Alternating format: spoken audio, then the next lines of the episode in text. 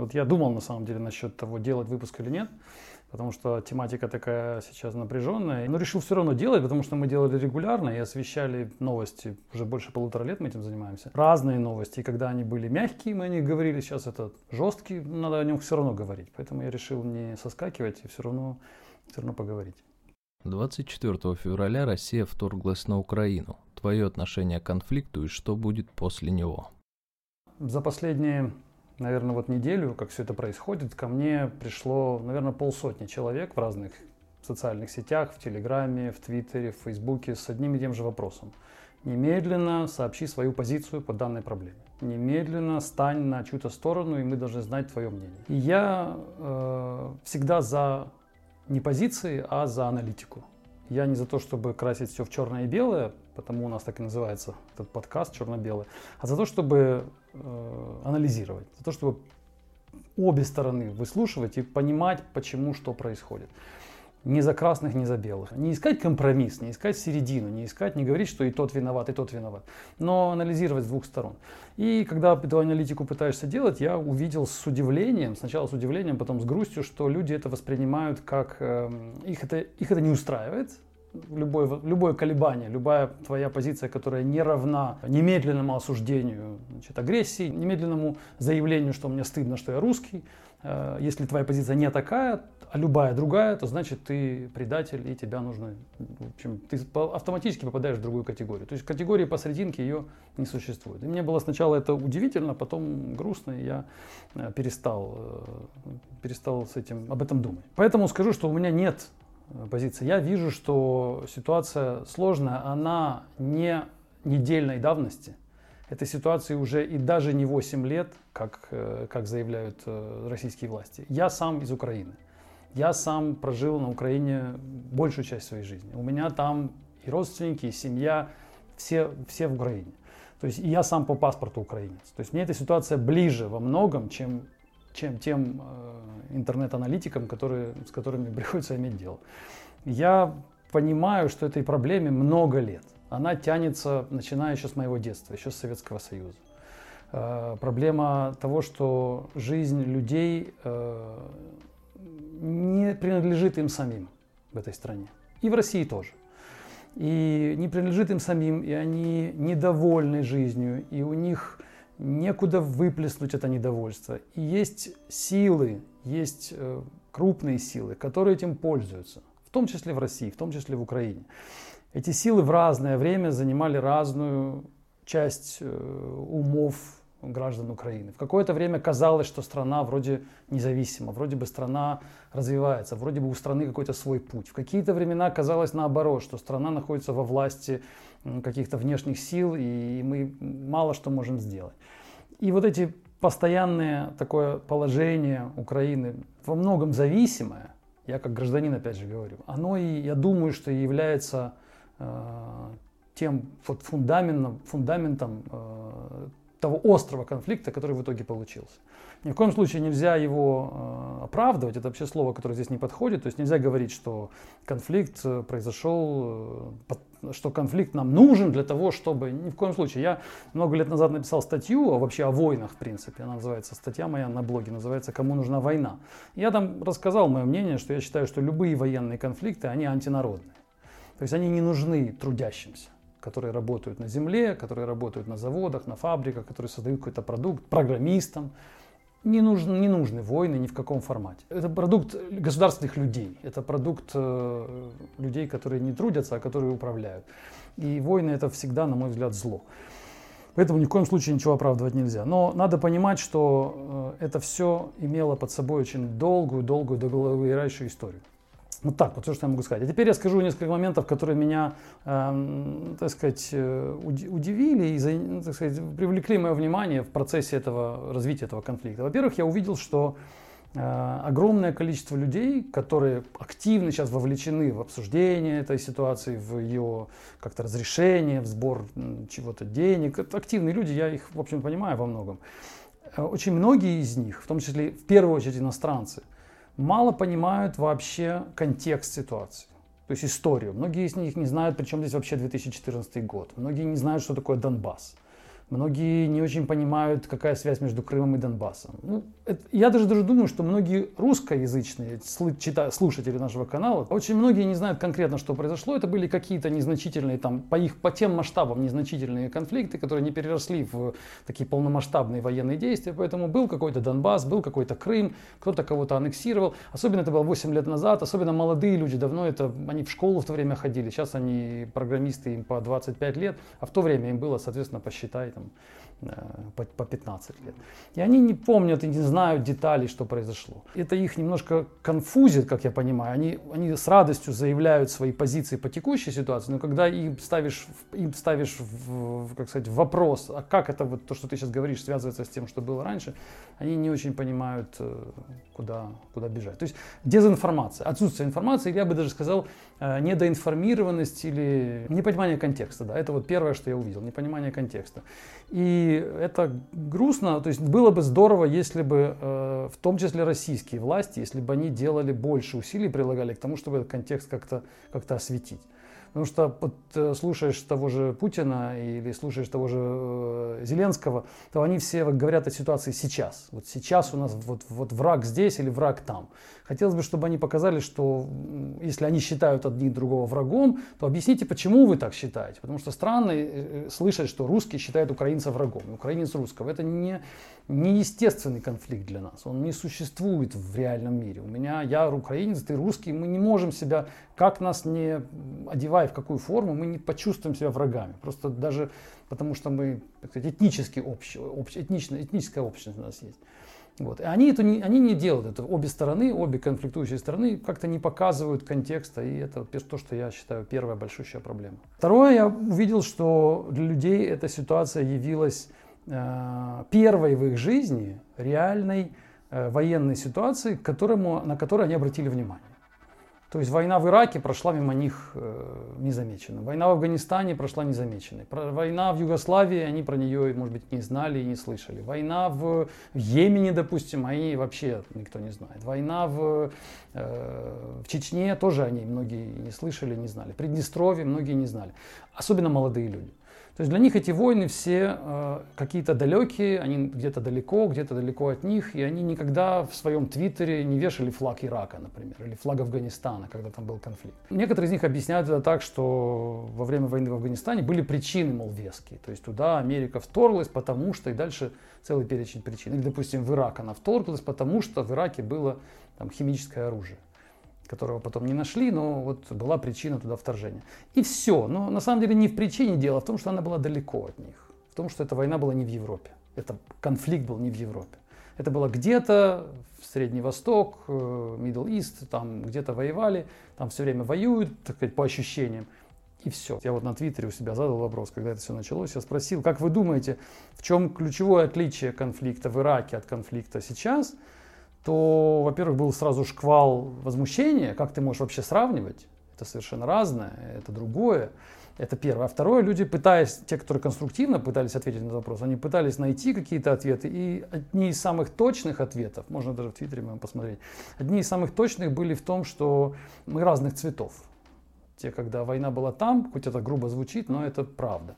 То есть мы разных цветов. Там была война между белыми и, и Востоком, а сейчас идет между белыми и белыми. Поэтому это вот по-разному. Мы по-разному это чувствуем.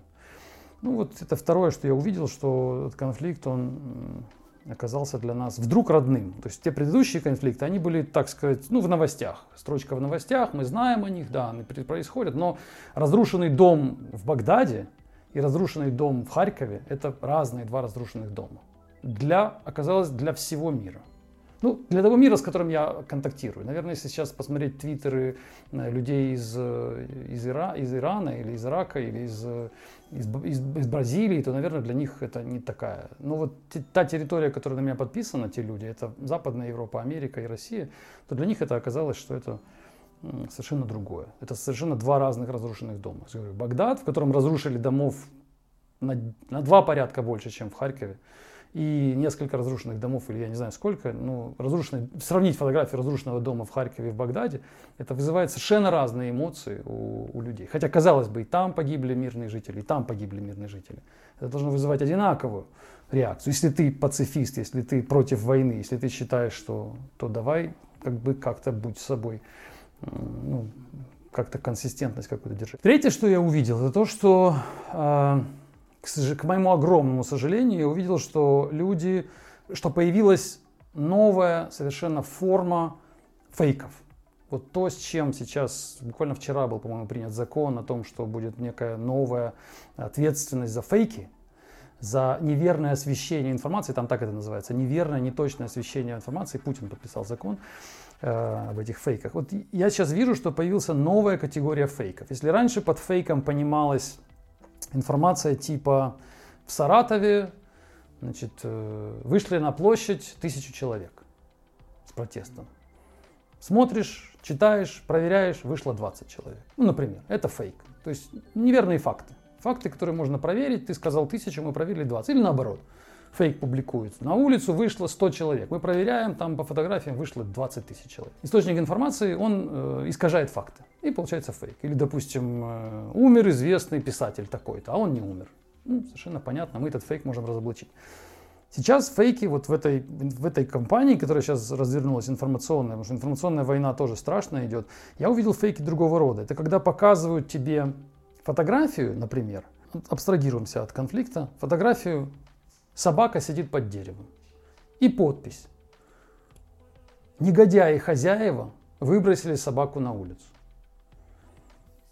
Ты смотришь на это, ты не знаешь, что это за собака, какие хозяева, выбросили ли они ее на улицу, а вообще выброшена ли она. Может быть, она никогда и не имела этих хозяев, а может быть, они стоят рядом с фотографией, она просто вырезана из фотографии. То есть нет, нет, не, и у тебя нет возможности это подпроверить. Ты не знаешь, где это произошло, ты не знаешь, что это за собака, ты не знаешь, кто делал эту фотографию. Тебе просто э, на тебя э, выходят с информационным посылом с целью вызвать тебе информационную, э, эмоциональную реакцию. То есть тебе дают информацию, которую ты проверить не можешь и, и даже не захочешь, и немедленно возникает у тебя эмоциональный эффект, ты становишься на сторону этой собаки. Негодяи хозяева, я, мне очень жаль, у тебя текут слезы. Ну, хотя на самом деле там могло быть все совершенно иначе. То есть реальная история может быть другая. Сейчас полный интернет вот такого рода фейков. Я думаю, что вот именно с ними хотят бороться, потому что фейки первой категории – с ними бороться несложно. Берешь, открываешь Википедию, проверяешь новости, смотришь, сравниваешь факты, ну и более-менее ты понимаешь, ты с этим фейком быстро можешь разобраться. Мы с ними разбирались и, и раньше, и это все, как сказать, поднимались на, поднималось на смех. Сейчас трудно это сделать, потому что ты даже на смех не подымешь. Тебе присылают фотографию э, улицы, на которой лежат сломанные деревья и какие-то куски металлических э, танков, может быть, это вообще не танки, может быть, это старый трактор. Ну что-то такое вот поломанное. И называется улица города такого-то после значит, э, таких-то операций. Думай, что хочешь. Правда это, неправда, та ли это улица, те ли это операции.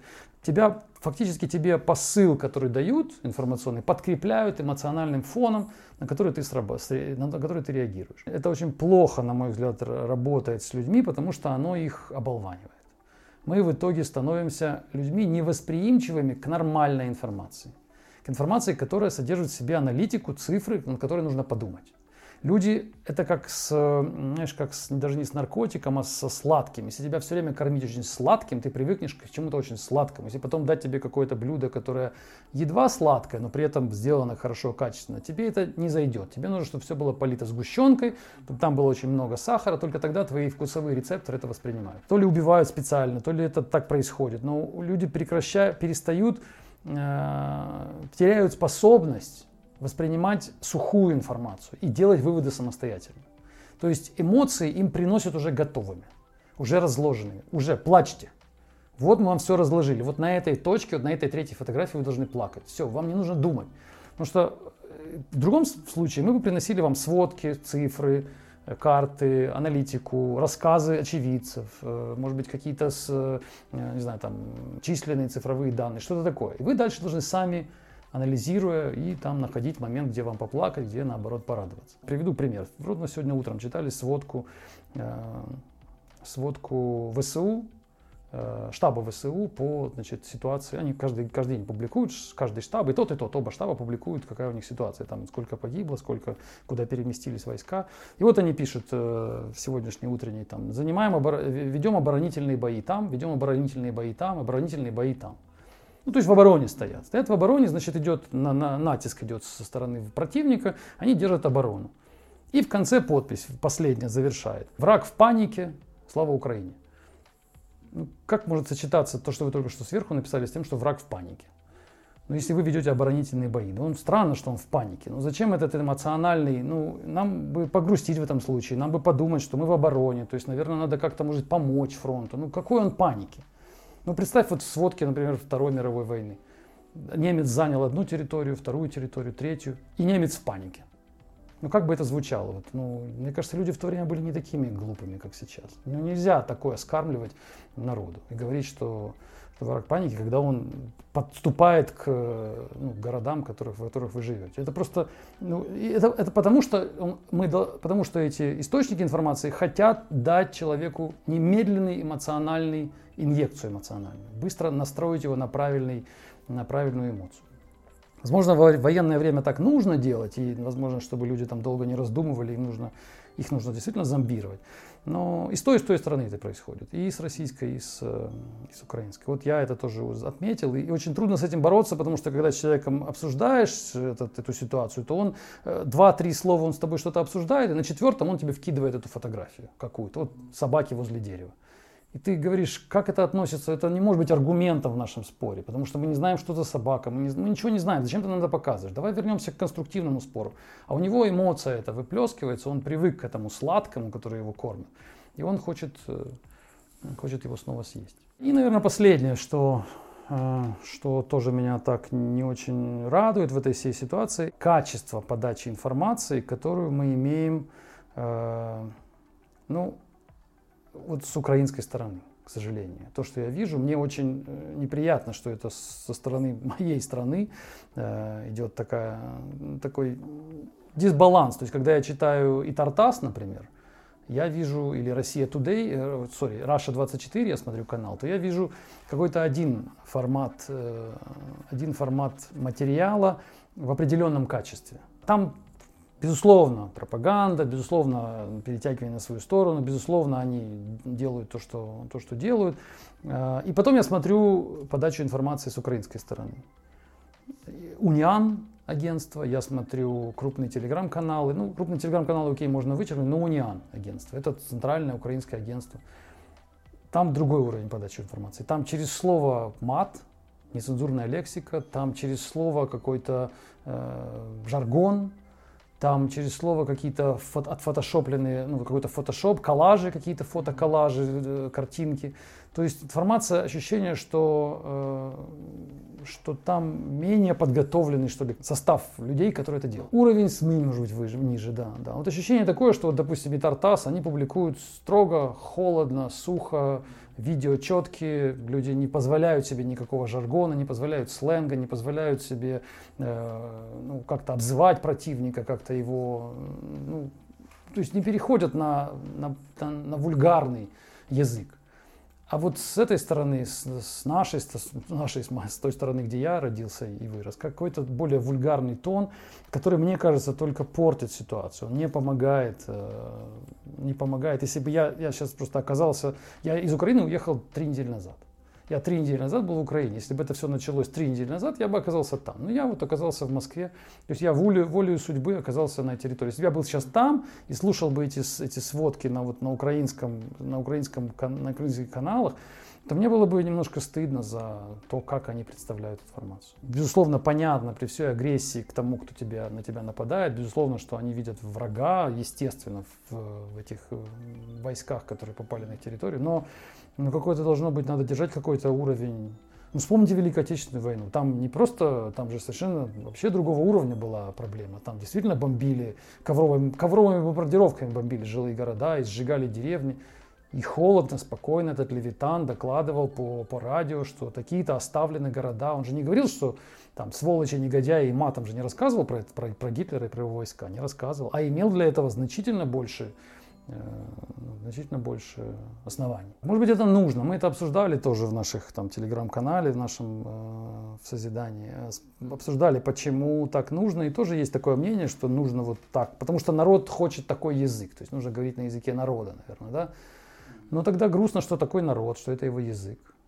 Ну, опять же, Левитан, вспомните Великую Отечественную войну, там тоже надо было подбадривать народ. Но для этого есть другие инструменты, наверное. Не мне судить, как это правильно делать, я думаю, они там разбираются лучше в этом. Ну, то, что я вижу со стороны, я читаю два источника. Mm-hmm. Ну, еще я, кстати, интересно, с интересом обнаружил, что все источники информации российские, они заблокированы в Европе, в Америке. То есть ни один европеец сейчас не может посмотреть Раша 24 или Первый канал российский. Эта информация категорически у них отсутствует. И когда в Твиттере ты ему пишешь и спрашиваешь, что ты смотрел из ну, официальных новостей российских, то он говорит, у нас все выключено, я ничего не могу посмотреть, поэтому мы слушаем CNN, там Deutsche Welle и так далее. Да, и оттуда мы всю информацию черпаем. Мы даже не пытаемся, потому что нету неоткуда. Ну, а мы много смотрели при атаке на Ирак, мы много смотрели новостей э, Made by Iraq.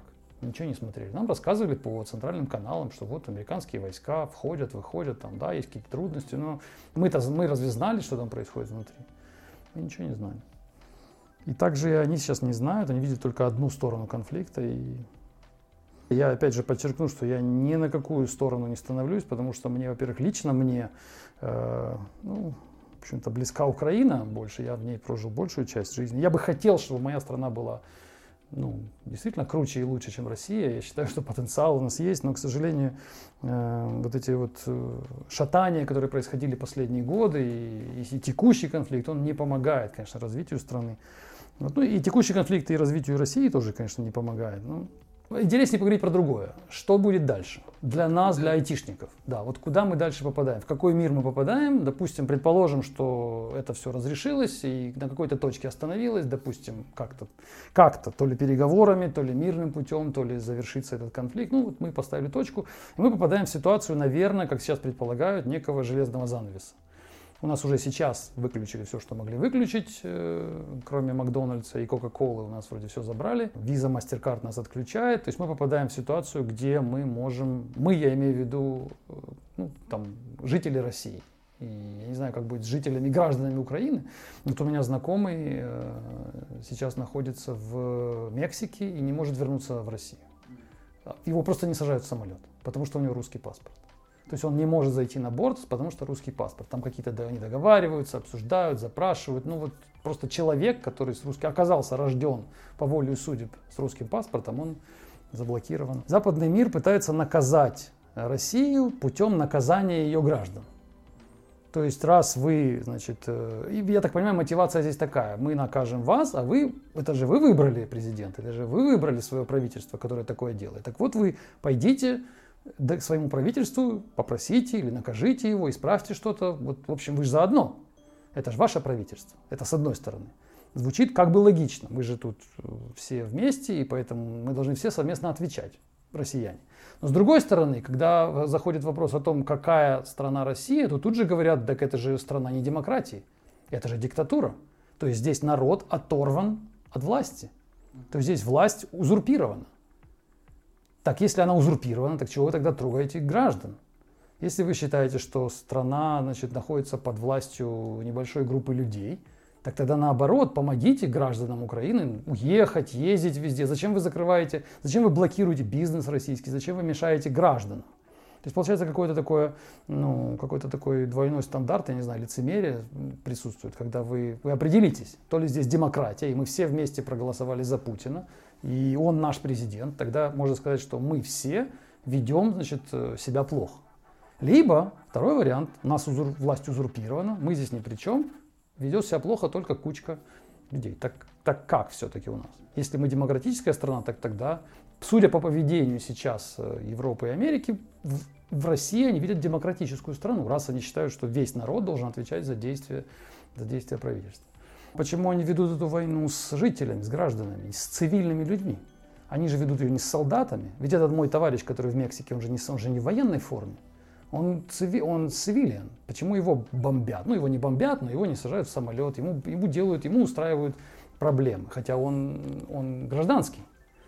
То есть, если вы видите в нас всех угрозу, если вы хотите воевать со всей страной, ну тогда признайте, что у нас демократическая страна, очень демократическая, раз мы все вместе проголосовали и все выбрали. Но потом, когда заходит речь о выборах, то вы тут же говорите, ну там же какие там выборы, это же смешно, Путин уже там 30 лет по власти находится. Или сколько лет. Да, и вот мы окажемся в этом в железном занавесе. Ну, есть несколько мыслей на этот счет. Мысль первая, что этот железный занавес, он только с одного края железный. Другого края у нас есть страны, которые, в общем-то, нам э, дружелюбны. Например, Китай, например, Индия, например, Арабские Эмираты, например, э, Венесуэла. То есть есть еще больш, большая часть э, мира с большим количеством природных ресурсов. Да, без айфонов, да, без Гугла, да, без Фейсбука, без Инстаграма, надо это все признать, безусловно. Да, без последних достижений цивилизации, но эти территории существуют. И, видимо, этот железный занавес разделит наш мир на две... Как мы об этом и говорили. Мы, по-моему, в этих под наших подкастах говорили это не раз, что нас ждет разделение. Я всегда говорил, что это, на мой взгляд, неплохо. На мой взгляд, хорошо, если будет два Гугла. Будет хорошо, если будет два гитхаба. Будет неплохо, если будет два Stack Overflow. Неплохо будет, если будет э, iPhone и такого же уровня качественный телефон в другой точке, в другой точке мира. Просто оно не получается так легко. И ты знаешь, а второй iPhone не создашь за, за пару месяцев, даже за пару лет. Потому что Америка, она, ну, тут даже можно не обсуждать, она по науке и по технологиям, она на несколько поколений, на мой взгляд, ушла вперед относительно всего мира поколений. То есть если посмотреть э, на статьи научные, на конференции научные, я про это говорил уже не один раз, то все это Америка, все это Америка. В основном Нобелевские лауреаты, Тьюринг Award э, премии, основные э, продукты, основные товары, ну, практически все делается в моей сфере, в софтваре, в разработке софтвера, все делается в Штатах. Кроме за исключением ну, каких-то ярких примеров, типа JetBrains, например, это вот яркий пример такого российского э, продукта. И таких примеров может быть еще ну, десяток. Но основные, конечно, это американцы. То есть мы фактически всей планетой много лет работали на, ну, на, американское, на американскую мечту, на, американскую, на американское чудо. Мы, мы фактически были много лет, вот то, с чего я начал, что Украина была, и Россия тоже была в таком не совсем независимом положении, и так многие страны мира. Мы все были так или иначе колониями, колониями большой империи. Это, конечно, не выглядело как э, рабовладельческий строй, когда мы на плантациях трудимся, но это было похоже, по сути. Наши экономики зависят от э, доллара США, наши э, инвестиции приходят оттуда, и платим мы дань туда, соответственно и так далее. Весь долг Америки, он тоже, в общем-то, сформировался во многом потому, что бумагу печатают, а дань собирают, а, а в обмен товары не поставляют, товары и услуги. То есть э, на Америку работал весь мир. И вот сейчас, на мой взгляд, это все выглядит как колониальные войны. То есть такие вот современного 21 века, колониальные войны. Колонии начинают поднимать головы, начинают сопротивляться этому. И, конечно же, империя в ответ будет сильно наказывать эти колонии. Ну, их можно, тоже можно понять. Мы строили все вместе интернет. Ну, Америка строила интернет. Не мы все вместе, а Америка строила, мы все помогали. Построили, построили, построили. 40 лет или сколько мы его строили, построился у нас интернет. И тут вдруг одна из колоний, которая участвовала в построении, говорит, это я заберу кусок себе этого интернета. Или даже не заберу, я буду им пользоваться. Но дань больше платить не буду. Я больше ваша не колония. Я больше вам ничего не должна, я вам вашим долларом я пользоваться не буду, мне не интересно вам платить проценты, мы самостоятельны. И принимать решения я буду самостоятельно, и законы у меня будут самостоятельны, но интернетом хочу продолжать пользоваться. Свифтом продолжать пользоваться, карточками Visa и MasterCard хочу продолжать пользоваться, гитхабом буду пользоваться, всеми open source наработками за последние 40 лет буду пользоваться. Ну, империя говорит, секундочку, ну как-то это нечестно. Не то есть можно их тоже понять. Понимаешь? Ну давайте тогда откупные, отступные какие-то огромные, чтобы мы вас отпустили. И поэтому вот такой вот я эту санкционную, санкционное давление вижу как реакция империи на проявление, на попытку колонии получить некую свободу. Или некую, или большую свободу. Сейчас это все выглядит как попытка получить большую свободу. И поэтому такой активный, такой резкий ответ э, санкционный. Просто у нас забирают основные достижения человечества. Виза, MasterCard, Coca-Cola еще пока не забрали. Визу, MasterCard забирают, э, если GitHub заберут, тоже вариант такой есть. Транспорт забирают, да. Мы все это настроили, мы научили весь мир летать на самолетах, мы построили Boeing, мы построили, э, мы все построили. Понимаешь, Airbus, и Boeing, и все остальное. А вы вот просто взяли это все сейчас, у вас это все есть, и вы такие, хорошо, и мы отходим. Ну давайте тогда, если вы отходите, то мы все заберем. То есть мы вас оставим без еды. И их можно понять. И, конечно, это будет болезненно. Мы не, мы не уйдем просто так. Мы не уйдем, мы не станем вдруг независимыми. Ни Украина, ни Россия, ни, не те же страны, тот же Китай. Мы не станем независимыми за полдня, и это не будет без крови, к сожалению. Может быть, даже это какая-то первая кровь, которая пролилась. Не хотелось бы, чтобы после нее было что-то еще, но аналитики говорят, что нас ждет, что это только начало что это идет передел мира, и, как я сказал, была одна империя, строится, из нее, из-под этой империи уходят ее дочки, ее колонии, и, конечно, колониальные войны прошлого века, они были самые кровавые и Хотелось бы, чтобы договорились. Хотелось бы, что, хотелось бы, чтобы ну, буквально сели за стол переговоров и сказали, окей, мы выплатим вам. Вот дайте, оставьте нам интернет, оставьте нам визу MasterCard, оставьте нам эти Гуччи, оставьте нам все. Но мы вам все заплатим. Давайте нам, обложите нас налогом на следующие 50 лет. Мы будем каждый, каждый год вам там 10 миллиардов долларов или триллион долларов присылать. Но только отдайте нам возможность, и, возможно, это было бы решение. Но, может быть, не садятся за стол переговоров, может быть, э, не верят они в то. Ну, в общем, не знаю. Я Выглядит, для меня в голове это выглядит так, как необходимость просто людям понять, что мир уже не однополярен, а перейти от однополярного мира к двуполярному, к биполярному, без, без боли, без крови невозможно. Давай вернемся к теме, что нам, программистам, делать. Ну, э, первая реакция, которую я увидел в интернете, конечно, срочно валить. Срочно валить в другую страну, здесь будет кошмар, здесь будет, э, здесь будет ужасно. Я ну, категорически против этого.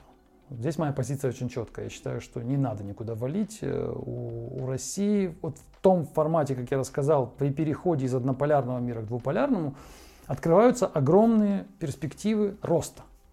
То есть если раньше мы работали и кормили кого-то, то есть все наши продукты, все наши, весь наш труд, который мы производили, он уходил, большая его часть уходила на поддержание вот этого гегемона, от этого монолита американского, американской экономики, долларовой экономики то сейчас, если, допустим, мы отрежемся этим занавесом, то у нас открывается возможность строить все свое.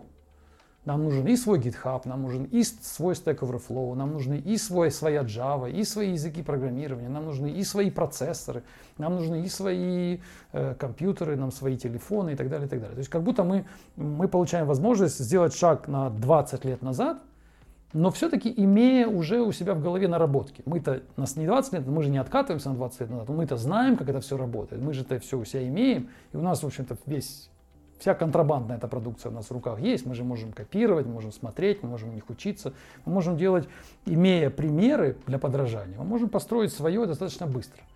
Допустим, свою ту же, свою, ту, свою, свою же Java или свои компиляторы C++, которых у нас сейчас нет, они там все американские, можем сделать это свое. Если там нам закроют и скажут, свой open source даже, даже если они закроют, я не знаю, правда, как это может быть, чтобы нам закрыли open source, но, допустим, этот железный занавес, я не знаю, кажется, вот прям провода перережут, и вот не будет туда интернета. То есть мы даже не сможем, ну, то есть просто провод на, между бэкбоном, допустим, между Санкт-Петербургом там, и Франкфуртом, просто этот кабель оптоволокно перережут. И все. То есть мы отключим. Мы сможем только заходить на сайты Санкт-Петербурга, Москвы, Киева, там, не знаю, Пекина, вот в этой территории. Тогда уже и VPN не поможет. То есть ты не сможешь просто физически туда отправить свой запрос и оттуда ничего получить. И там останется весь open source. И что мы не перевезем на дискетах оттуда этот open source? И что мы не скопируем эти, ну, ну скопируем же. Ну, мы же, все же это понятно. Мы скопируем, все это, все это будет сделано. Мы, значит, заберем там данные. Мы проходили. В 90-х годах не было никакого интернета и привозили ворованный софт из всех точек мира, и он везде был. То есть мы эту проблему решим, у нас будет объект, у нас будет предмет для подражания, мы будем знать, что делать, но местных продуктов не будет. Они будут очень высоком, очень высокий на них будет запрос. И вот у меня уже двое, два человека со мной связались, один вчера, другой позавчера, с одинаковым вопросом. Они говорят, мы понимаем, что сейчас мы команда, у нас несколько, программ, несколько программистов. Мы понимаем, что сейчас э, открываются новые возможности. Мы, мы не хотим больше сидеть делать э, то, что мы делали вчера в этих в, в, в аутсорсинговых компаниях. Мы хотим свое. Что бы ты нам посоветовал? Что бы делать? Может какой-то продукт, может сервис, может что-то еще. Вот приходят люди с этим вопросом. Люди начинают чувствовать, они, они не хотят они не хотят уезжать, они не хотят бросать страну, они не хотят быть, э, переезжать из одной колонии в другую и там работать опять на кого-то. Они хотят в этой своей стране построить что-то свое. Я их поддерживаю, но я им сказал, мой ответ им был такой, что я считаю, что э, время малого бизнеса заканчивается. Малый бизнес будет умирать. Будет умирать стремительно, и, и это хорошо. Я думаю, что это хорошо. Я вообще как марксист в душе, я считаю, что э, спекуляции, предпринимательство, э, частный бизнес – это все то, что мешает экономике. Это все то, что мешает общему производству. Человек вместо того, чтобы писать код, вместо того, чтобы создавать технологии, вместо того, чтобы не знаю, печь хлеб или э, шить штаны, он занимается предпринимательством. То есть он пытается найти, кому это все нужно, где, как закупить товар, э, сырье подешевле, как продать свой товар, товар подороже. То есть он является таким, ну, он, он, он занимается вещами, которые он вынужден делать. Потому что если бы к нему пришли и сказали, слушай, ну вот тебе заказы на 5 лет вперед, вот здесь ты будешь брать товар, здесь ты будешь брать, брать э, сырье, вот здесь мы будем у тебя забирать результат и будем тебе платить достаточно, чтобы ты жил счастливо, и ты, и твоя семья, и твои сотрудники. Да и ты тоже не будешь, тебе не нужно быть предпринимателем, ты тоже станешь с ними рядом за соседний станок сядешь. Они будут сидеть программировать, и ты будешь сидеть программировать. Вы все будете айтишники, вы все будете программистами. Вот я считаю, что этот формат более правильный, чем мелкое предпринимательство. И будущее за крупными корпорациями будут крупные корпорации, в которых будет работать десятки, а то и сотни тысяч человек, и внутри этих корпораций будут э, инициативные группы. Эта группа делает э, такую технологию, эта группа такая, такую технологию, этот отдел, этот бизнес-юнит, это подразделение, этот департамент. Все будет разделено на, на, мел, на мелкие кусочки, но корпорация будет гарантировать всем людям постоянный доход. Корпорация будет гарантировать, что если ты честно трудишься, у тебя будет всегда хлеб на столе. Не надо думать о выживании, не выживай, просто честно работай. Не пытайся выжить, не пытайся обмануть соседа, не пытайся стать миллионером, не нужно этого делать. Не будет миллионеров, будут просто все ровно богатые люди. Ну, это моя такая голубая мечта. То есть не будет олигархов, не будет миллионеров, будут все просто трудящиеся, которые трудятся, будут очень хорошо жить в достатке. И у них не будет необходимости иметь яхту за 20 миллионов долларов у них будет всегда доступ к яхте за, за миллион долларов, взять ее в аренду и покататься на два дня, заплатив за это там, 10% своей зарплаты. Такая возможность будет. А владеть яхтой за 20 миллионов долларов у них такой возможности и не будет, и желания такого не будет. Вот я за, за такое будущее. Я думаю, что к этому будущему оно, мы к нему движемся, особенно те территории, которые, э, которые занимает Китай и Россия. Я думаю, что направление идет туда. Обращаясь к тем, кто сейчас думает о мелком бизнесе, как самостоятельно что-то сделать, не нужно этого делать. Не нужно создавать предприятия, создавайте технологии. Придумайте, что вы можете делать. Какой-то продукт, какой-то новый инструмент, какой-то новый компилятор, новый язык программирования, новую, новую среду разработки, новый э, там, искусственный интеллект, модуль какой-то, который что-то делает. А потом приходите с этим в большую корпорацию и говорите, возьмите нас, вот нас пятеро, платите нам зарплату. И мы вот это, что мы придумали, будем делать с вами. Сейчас эти корпорации будут с удовольствием вас забирать. Если у кого-то есть э, желание, пишите мне, я подскажу, в какую корпорацию пойти, где найти это место, где, где вас примут и возьмут. Вот, я думаю, что вот этот наш железный занавес, он, если он появится, то он э, нас подтолкнет к объединению в такие корпорации и на то, что мы начнем интенсивней э, трудиться. Интенсивней. Потому что задач появится очень много. Задач будет много, бизнес начнет требовать их решения. Это будут не задачи, э, без которых прожить можно, а появятся жизненно важные задачи, вот, э, которых просто их просто не станет этих продуктов внезапно на рынке. Их нужно будет делать. Ну, например, уйдет с рынка, он уже ушел, Oracle, например. Oracle дает, э, создает, поставляет на рынок крупные системы для автоматизации работы предприятий.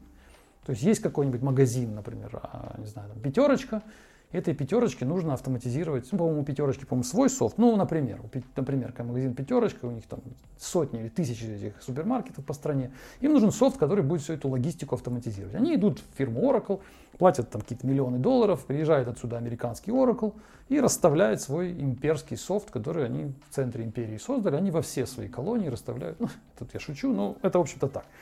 А теперь его не будет, потому что Oracle ушел с рынка, и когда нужно будет этот софт обновлять или поддерживать, Oracle не будет брать трубку.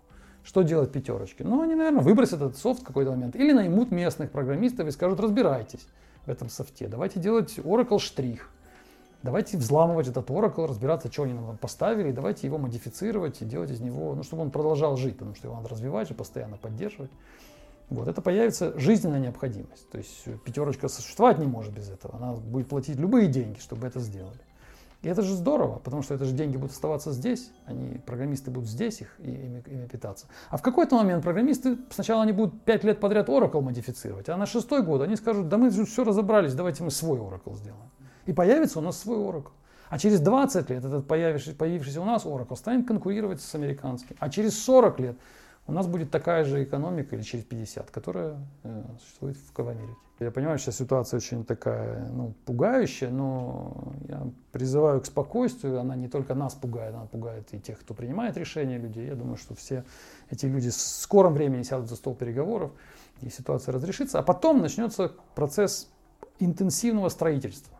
Мы окажемся в ситуации, как послевоенной, когда нас еще, еще и заблокировали. Нам нужно будет много-много строить всего айтишникам в первую очередь, потому что, э, понимаешь, э, это легче всего повесить занавес на IT. Ты просто ну, выключаешь кнопку и бах, продукта больше нет, Oracle. Ты просто перестаешь на имейлы отвечать, и у тебя многомиллионные поставки остановились. Это труднее с газом сделать и с нефтью. Там трубы лежат, и поэтому там трудно выключить газ, который течет из одной стороны в другую. Ну, там все, коммуникация, это долгий процесс. А нам, айтишникам, все выключить за секунду. Виза, MasterCard, off, и все, все транзакции исключены. То есть в России начнутся строиться альтернативные решения. У нас так этот мир есть, который, в общем-то, решает эту проблему. И нам виза MasterCard не нужна локально. Но люди начнут летать за границу. Люди начнут спрашивать в банке, а можно все-таки как-то мне положить мои 5000 долларов и полететь с ними в Мексику? Значит, надо будет какое-то решение. Значит, мы создадим мир, этой карточкой мир. Потом мы с этой карточкой полетим э, в Бразилию, ну, авторы этой карточки. Начнут им рассказывать, ребята, вы вот принимаете визу MasterCard, а вы еще мир не хотите принимать? И так далее. То есть мы начнем в обратную сторону двигаться. Не виза к нам приходила, а мы поедем в Бразилию со своим миром. И Бразилия скажет, да мы не знаем ни про какой мир, а мы скажем, так у нас миллион человек с этим миром, может быть, вы все-таки будете их принимать? Они скажут, ну давайте, и вот появятся две уже у них карточки. Одна Visa MasterCard, вторая какой-то мир. Потом Union Pay, там этот э, китайский добавится. То есть начнется такое много, многополярность вообще. Мир придет к многополярности. Ну и хорошо. В России уже отключили огромное количество сервисов. GitHub еще работает. Будет ли заблокирован и он? По GitHub я думаю, что, я надеюсь, точнее, что его блокировать не будут, но я думаю, что это ключевой вообще стратегический ресурс IT. Поэтому у меня такие прогнозы негативные по поводу GitHub. Я думаю, что он в итоге нам скажет до свидания. Он сказал в Крыму до свидания очень резко, когда в Крыму это была вся заваруха в 2014 году, то GitHub же и Крым отключил, он до, до сих пор отключен. Иран отключен. То есть, если ты из Ирана заходишь в GitHub, то тебе автоматически аккаунт сразу же э, ставят в э, read-only mode. Ну, так я это знаю. И ты должен всегда пользоваться VPN. Возможно, что GitHub сделает что-то подобное. Хотя у них же было недавно на блог, они написали на своем блоге, что мы, мол, за мир во всем мире, и мы не будем россиян никак блокировать. Вот. Но это пока они храбрые, пока им не сказали. Они же тоже часть империи, им тоже сообщат, это же они не по своей же воле, тот же Oracle или SAP это все делают. Это, это же решение сверху. GitHub принадлежит Microsoft, но Microsoft принадлежит Биллу Гейтсу. Билл Гейтс принадлежит высшему органу управления. И, конечно же, при желании, если, если Microsoft уходит с рынка России, то почему GitHub остается на рынке России? Это, ну, то есть как, как Coca-Cola, пока она еще с нами, но я думаю, что GitHub у нас как-то начнет... Что-то они введут, вот так. Может быть, они пойдут на какой-то компромисс с нами и с совестью. То есть они скажут, например, как с Крымом, они скажут, все, кто заходит с э, адресов российских, значит, не имеют права чего-то делать. Ну, мы все VPN включим и спокойно будем работать дальше. Вот. Ну, а может быть, они сделают что-то более жесткое. Хотя я не знаю, как они определят, кто откуда. То есть, кто к какой стране принадлежит. Там же паспорта не требуют. Может быть, будут требовать паспорта, не знаю. Но что-то будет. Я не верю, что GitHub останется островом свободы. На, ну, если бы это был GitHub образца 2015 года, когда его Microsoft купил, это еще... Но сейчас это Microsoft, это даже Тут даже нет, нечего обсуждать. Если это будет, как я сказал, железный занавес уровня отключения кабеля оптоволоконного между, между Россией, то тогда мы будем делать, ну, подымем просто GitLab свой, возьмем GitLab open source, кто-то его подымет, э, назовет его GitHub Russia, и мы туда все переедем. Там, конечно, не будет всего того, что было там, в Америке. То есть у нас будет какое-то свое новое все. Тут у нас не будет массы других. То есть мы не сможем pull реквесты отсылать туда, они не смогут к нам. Но будет какая-то, так сказать, ситуация э, тяжелая поначалу. Сначала будет тяжело. Но потом, когда-то это все вырастет, и наш этот GitLab, он станет э, made by GitLab, станет каким-то более-менее продукту. Но я думаю, что такого отключения кабеля не будет. Я думаю, что просто они скажут нам, вот как с Крымом, если ты заходишь с этого адреса, мы тебя сразу значит, в редонный режим включаем. Ну, это, это не страшно. На фоне текущих событий можно увидеть много увольнений в больших компаниях. Как в такой ситуации вести себя сотрудником, не разделяющим мнение руководства государства? Что делать с политическими разногласиями внутри команды? Слушай, ну это вопрос тяжелый, да, потому что в коллективах действительно есть те, у кого, ну, те, у кого одно, один взгляд на ситуацию, есть те, у кого совершенно другой взгляд на ситуацию. И политика всегда является тяжелым таким, тяжелой точкой, на которой не сойтись э, никогда. Ну, можно долго спорить, но в итоге только ссоришься и не сходишься. Э, запретить людям вообще говорить о политике в офисе это тоже невозможно если он смотрит с утра до вечера телевизор и слушает в наушниках подкасты блогеров, которые ну, тащат его то в одну, то в другую сторону, то, конечно, он вовсе будет это обсуждать. Э, ну, я скажу сейчас, наверное, тривиальные слова. Я скажу, что надо быть профессионалами и уметь разделять политику и профессиональную работу. Но это просто слова, потому что мы в реальности это делать не умеем. Ну, как с Навальным ситуация. Вот протесты Навального, которые происходили, и люди ходят на эти протесты, есть люди, которые ходят на протесты, есть люди, которые ходят против протестов. И в коллективе они всегда есть, ты их знаешь, один выступает жестко за Навального, другой выступает против Навального. Но э, по моему опыту, мне опыт показывает, что все люди все равно хотят заработную плату. И пока они знают, что им платят за результат, который они приносят, за продукт, который они разрабатывают, за какие-то, ну, так сказать, за, за, за их э, их contribution в проект, то они э, свои политические взгляды не будут ставить поперек дороги и мешать самим себе зарабатывать деньги. То есть, если он будет в коллективе э, создавать э, панику или создавать напряжение э, через политику, он очень быстро окажется изгоем в коллективе. Его очень быстро те люди, которые ходят туда зарабатывать деньги, ходят туда работать, чтобы получить результат труда, они его будут сначала, может быть, пытаться его потушить, его активность, потом его будут игнорировать, в какой-то момент его просто могут уволить, потому что он мешает работать. Вот я не видел даже таких ситуаций увольнения, я видел ситуации первых двух этапов, когда человек приходит и активно начинает рассказывать, что Навальный, а ему сначала с ним смеются или как-то спорят, или наоборот поддерживают, а потом на третий раз ему говорят, хватит, дай им поработать.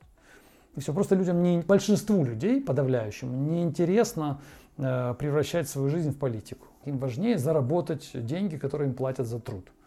И это желание просто быть, э, прокормить себя, желание работать. И с одной стороны, просто трудиться людям нравится. Их, этих таких вот активных борцов за, за ту или иную сторону, то ли за свободу, то ли за несвободу, их просто коллектив э, выталкивает.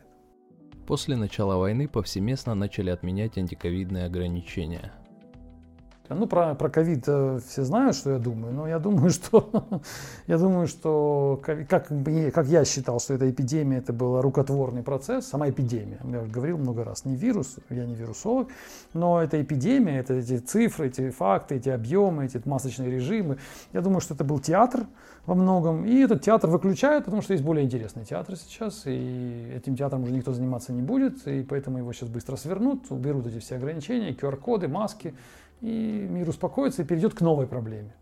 Как когда-то у нас был ИГИЛ, потом ИГИЛ закончился, у нас появился терроризм и ИГИЛ, ИГИЛ и терроризм ушли на второй план исчезли, появился ковид. Сейчас ковид отыграл свое, появляется новая ситуация. Ковид уходит э, на второй план. То есть, видимо, ковид выполнил свою функцию, мир как-то разогрели, раз, разболтали, дестабилизировали. Видимо, все, кто хотел на этом заработать, заработали свои там задачи, выполнили и эту программу сворачивают. Я думаю, что через полгода мы забудем о том, что вообще такое был ковид. И это хорошо. Плохо, что они, конечно, новую повестку нам такую тяжелую, драматическую поставили. Лучше бы они с этим ковидом продолжали играться. Преобразовали его в, там, в корь, в понос, там что-нибудь другое.